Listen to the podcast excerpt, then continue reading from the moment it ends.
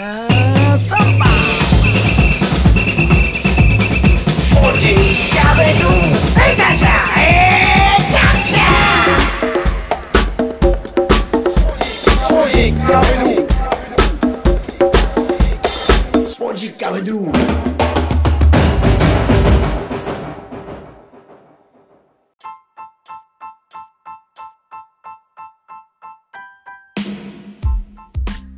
ポジキャビドゥ第166回ナビゲーターの澤田達也です。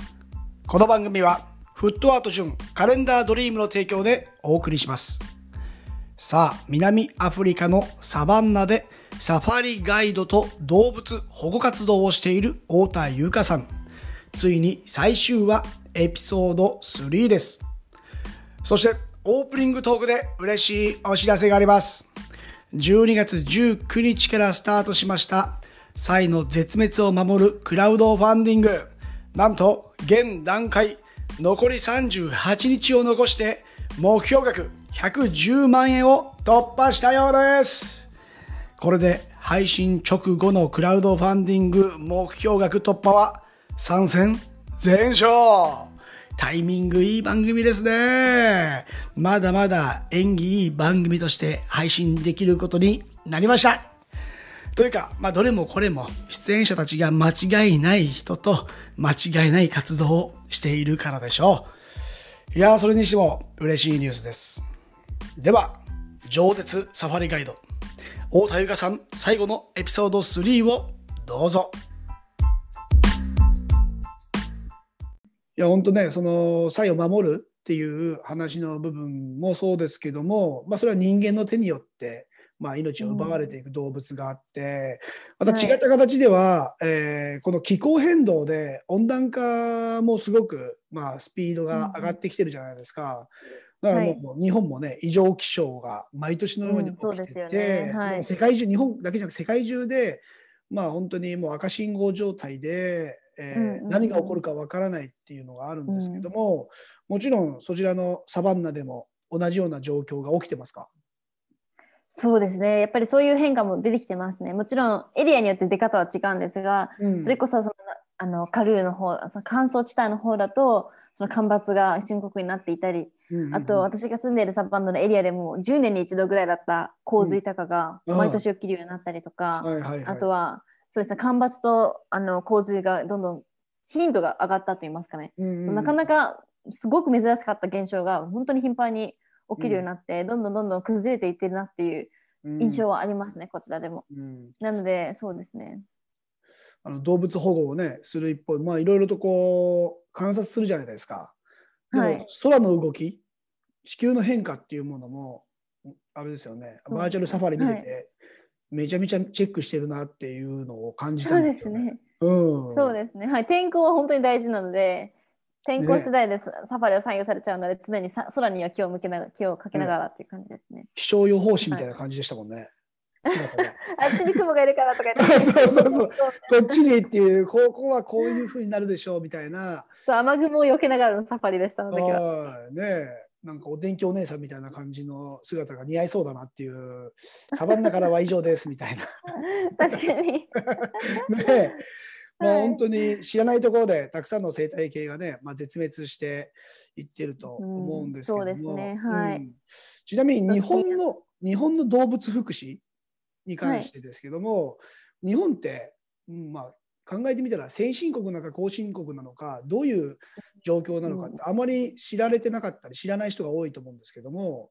そうですね。ゆゆかさはい。んなんかあれですか？感じてることとかあります？日本の動物福祉とかに関して。そうです。多分日本の福祉、結構最近なのかなとも思うんですけど、どんどんなんか注目度は上がっているかなという印象は勝手にですけど受けてました。なので、例えばそれこそペットに関しての福祉だったらすごい注目が集まっているような気がして、うんそれこそ猫犬猫っていうそこもすごい大事な活動なので、そこははいすごい日本、日本の中でどんどん意識が高まっているなっていう印象は受けています。ででもやっぱりそれでも欠けてるっていうのどこかなって思うとやっぱりその日々の暮らしの中での変化だったり、例えば海外ってもうすっごく多いんですよ。ビーガンとかベジタリアンとか、はいはいはい。めちゃめちゃ多い。うん、でもやっぱそういうところでは日本はまだちょっと遅いかなと思ったりやっぱりその食べ日本お肉を消費する量を減らす。まあ多分うん。日本人がもともと彼らほど食べてないっていうのもあるんですけどお肉の量を。うんうんうんそのそういうお肉の量を減らすだってあったりとか、そういうプラスチックのも製品を買わないようにするだったり、うんうん。それこそ動物の皮だったりそのうん。レザーだったり、そういう動物製品を使わないようにするとか動物実験を行った商品を買わないようにするとか、うん。そういうその消費者としての意識っていうのはもうちょっとここからも高くなっていけるのかなっていう印象は受けますね。うん。なのでそういうところをそういう私だったり現地からいろんな情報を共有していってやっぱり知らないっていうのが一番大きな原因だと思うんですね。知らないとやっぱり興味も持てないし行動を起こそうという気持ちにももちろんなれないので、うん。そういういろんなところで私が情報共有していったりとかいろんなところで情報共有がどんどん進んでいってより多くの人が環境保護のために一個ちっちゃな行動を変えてみるっていうことに興味を持っていただけるとすごい一気にみんながちょっとやればすごい大きな変化に変わっていくので、うん。そういうやり方で少しずついい方向にきっといけるんじゃないかなっていうふうには思っているんですがきっとでも知らないっていうのが本当に多いと思うんですよ。それこそ南アフリカのサバンナでどんなことが起きてるかとか、うん。南アメリカの海でどういうことが起きてるかとか、うん。モンゴルの草原でとかそういろんなところでいろんな問題もあっても、うん。そういうのを知らないで生きていけちゃうじゃないですか。快適に生きていけちゃうので、うん。東京とかそういううん都市の中では。はい。なのでそこを情報共有大事だなってすごい教育って大事だなってそういうところで思いますね。それこそうんあの、サイの角とか象の牙とかも、もう言えば実は日本が一番消費大国だったんですね。アジアの中でも。はいはい。今はもちろんベトナムや中国が原因となって今の需要はあるんですが、もともとその需要の日付役となってしまったといいますか、うん。その過去を振り返るとそういう背景があったのは日本の存在がすごく大きかったので、うん。その三味なんですかねその楽器の武器に使われたり、はい。武器に使われたりだったり、ハンコだったり、お箸だったり、うん鍵盤だったり、うんうん。使われていたので、象牙だったり、あのサイの角もなんで、はい。でそういう実は日本が原因だったのってでも知らない人ってすごく多いと思うんですね。うんなので、そういう今のサイがここまで実滅の危機に瀕しているのにも、実は日本が輸入していたことが原因になっていたりとか、うん背景にあったりっていうのをその広げていったら、もうちょっと興味を持ってもらえて、もうちょっとそのアフリカの存在が全く関係ないんじゃなくて、実は関係していたっていうことにもつながって、もう少し身近に感じてもらえるかなっていうふうにも思うので、こういう活動を今後も続けていきたいなっていうふうに思います。うん本当にねあの他人に興味がないっていうようなねあの、うん意識の持ち方で生活する人が、まあね、どんどん増えてきてるような気も、ね、しないでもないですけどそうも、ですね。はい。で環境変わるだけでもう見る世界も変わりますし入ってくる情報もね、変わってくるのでまさにね、はい、あのね、ゆかさんがいる環境で起きてることで、それが日本が原因だったっていうことをこう体感すると、より日本の見方もね、変わっていくると思いますから、はまあこれがきっかけとして、えー知った方も、えーいますし、ね、貴重なお時間になってますけども、先ほどあの日本の人はあのお肉をあんまりこう海外に比べたら食べる、ね、比率が少ない、パーセンテージ少ないっていう話もありましたけども、そちらでは主食、普段生活どういうものを食べてるんですか？結構普通のご飯食べてますね。やっぱりそのロッチとかで働いていると、その来てくださる海外の方が多いので、そういう方たちに合わせた食事にはなっているので、いわゆる皆さんが食べやすい洋食にはなっているんですけど、でもいわゆるその現地のご飯、うん。どんなのも現地の人たちが食べてるかっていうと、やっぱりその主食にパップっていうのがあるんですよ。トウモロコシの粉で作られたあはい。はい。あの要は日本人でいう白米の存在を埋めるところがあって、うんうん。そのパッププラスなんかソースとお肉とかが結構現地では多いですね。みんな結構お肉食べますね、こっちもやっぱり。ああ、やっぱ食べますか？その人が食べるお肉はどっちかというとそのスーパーで買うパターンももちろんありますけど、うんあとはそのサバンナで増えすぎてしまった種はがはいはいはいはい間引かれた時にそのそれを無駄にするんじゃなくてそれを食肉にして、いうんうんあの食べるっていうこともすごく多いのでそれこそインパラインパラを食べるとか、はいはいそういうゲームミートって呼ぶんですけど、うんうんそういうのも多いですね結構。インパラって何かなんですかあれは？インパラはアンテロープの仲間なんですね。なので、うんアンテロープを訳すと霊養類って言うんですけど、牛科と言いますかね。なのであの、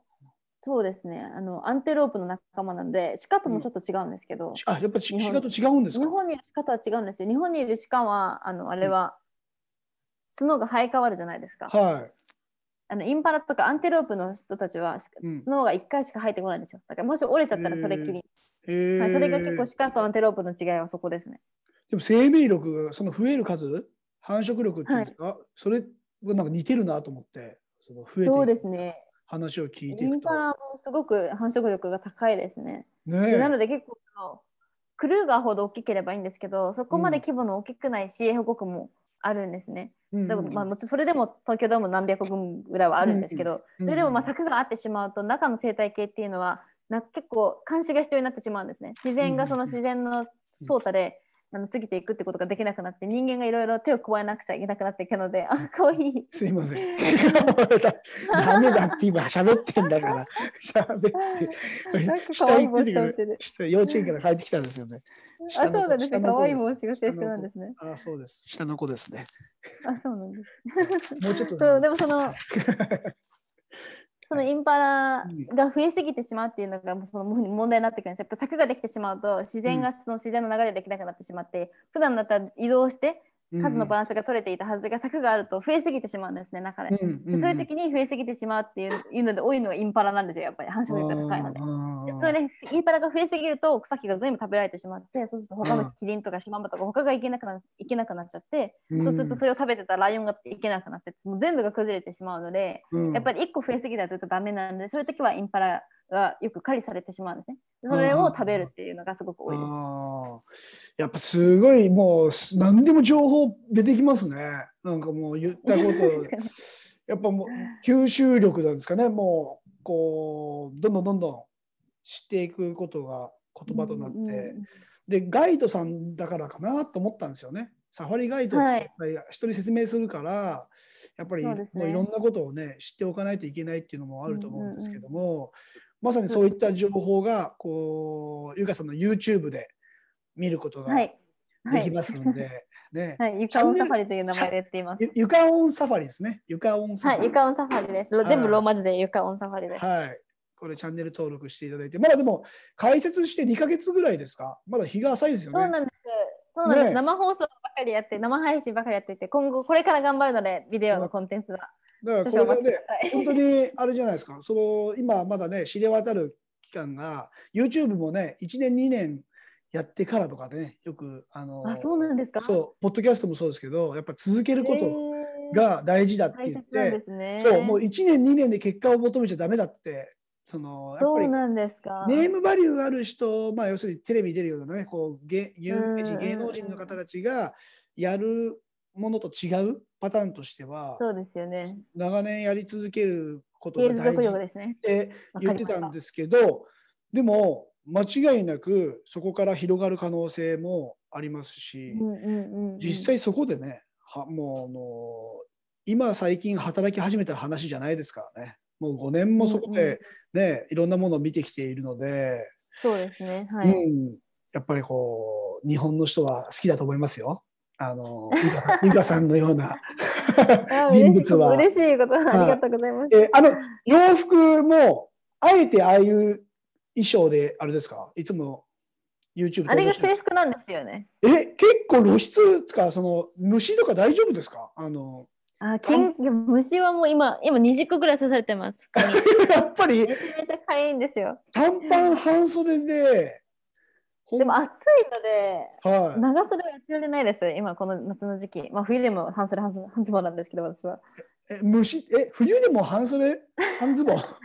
あそうなんですよ。あの制服を、高いんですよ、あの制服。長袖を買おうと思うとさらに高いんですよ、値段が。だからそういうことなんだ。だからその制服なんかも買ってられないので、私はいつも同じ制服を3着ぐらいは着回ししていて、で寒い日はあの上着は着ますけど、わざわざ長袖の制服を買うっていう、ちょっとそこまで至ってない、えー、そんなリアルなこと言われたら、もう支援してくれる人絶対いますよ。いや、あの制服、本当無駄に高いんですよ。だからどれ日本円でどれぐらいするんですか？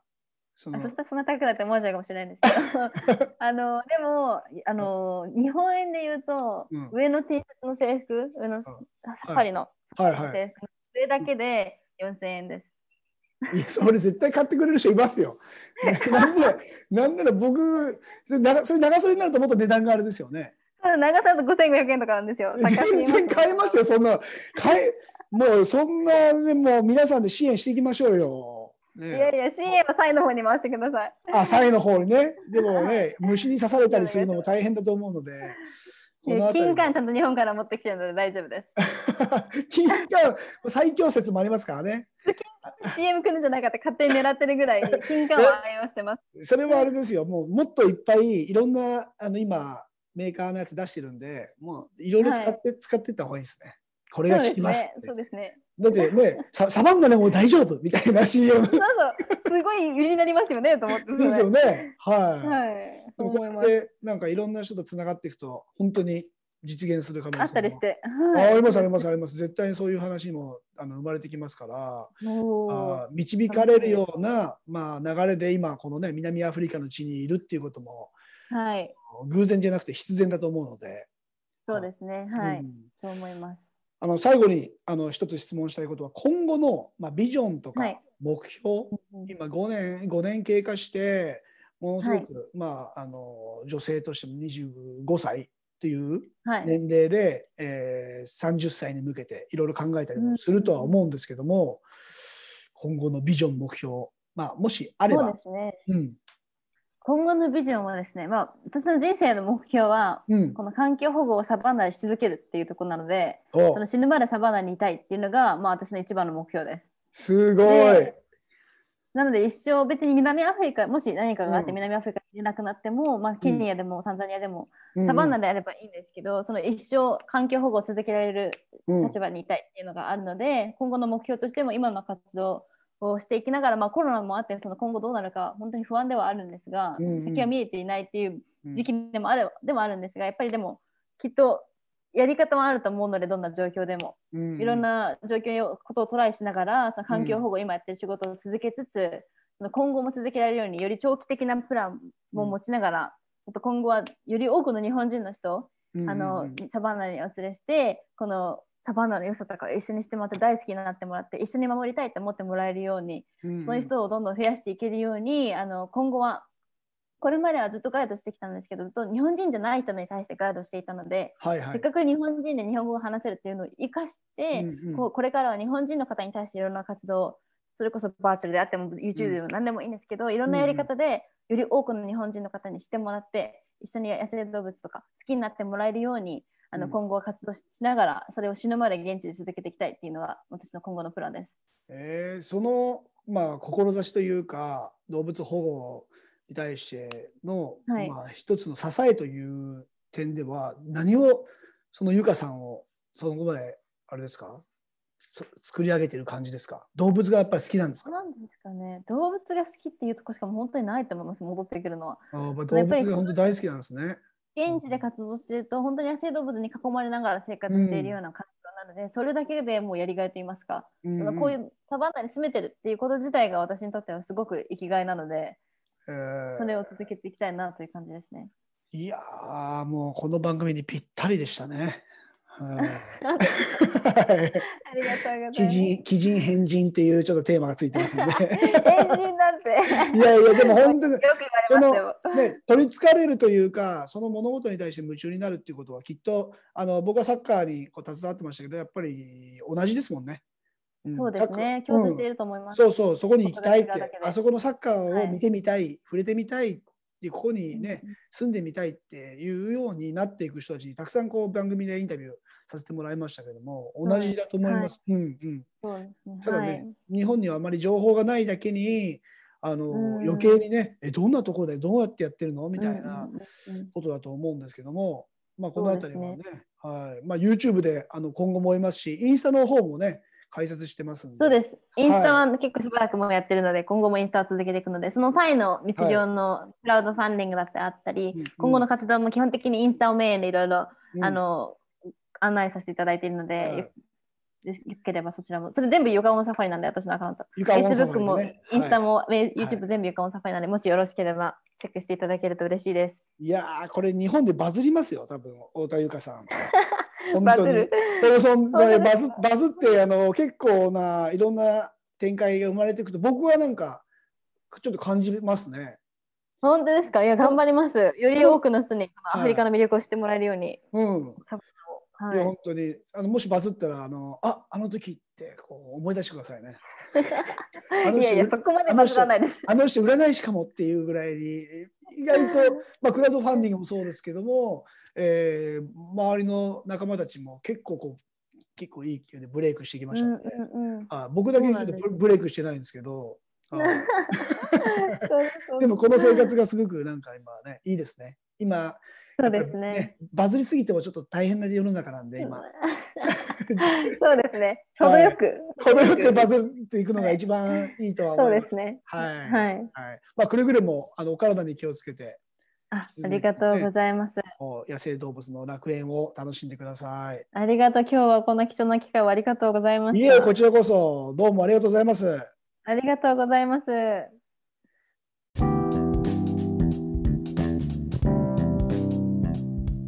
いかがだったでしょうか？本当に知識に迷いなく豊富な情報が頭の中に入ってますね。もはや体の中に入っているぐらいでしょ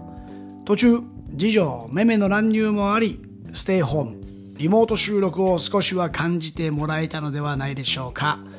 さて今回のインタビューを通じて動物保護についてのアプローチもありましたが私たちの生活いわば生き物たちの命にも関わる環境問題についても話をしました。南アフリカのサバンナでも深刻な異常気象が起きているようです。動物保護と環境保護2つのキーワード。この先もなくならない問題点。改めて私たちにできることを考える機会をいただいた感じもします。クラウドファンディングセカンドチャレンジまたゆかおんサファリ YouTube の登録や Instagram をフォローして引き続き太田ゆかさんの活動にご注目ください。ここまでのお相手は沢田達也でした。Muchas gracias. Chao. Adios. Project Girlfriend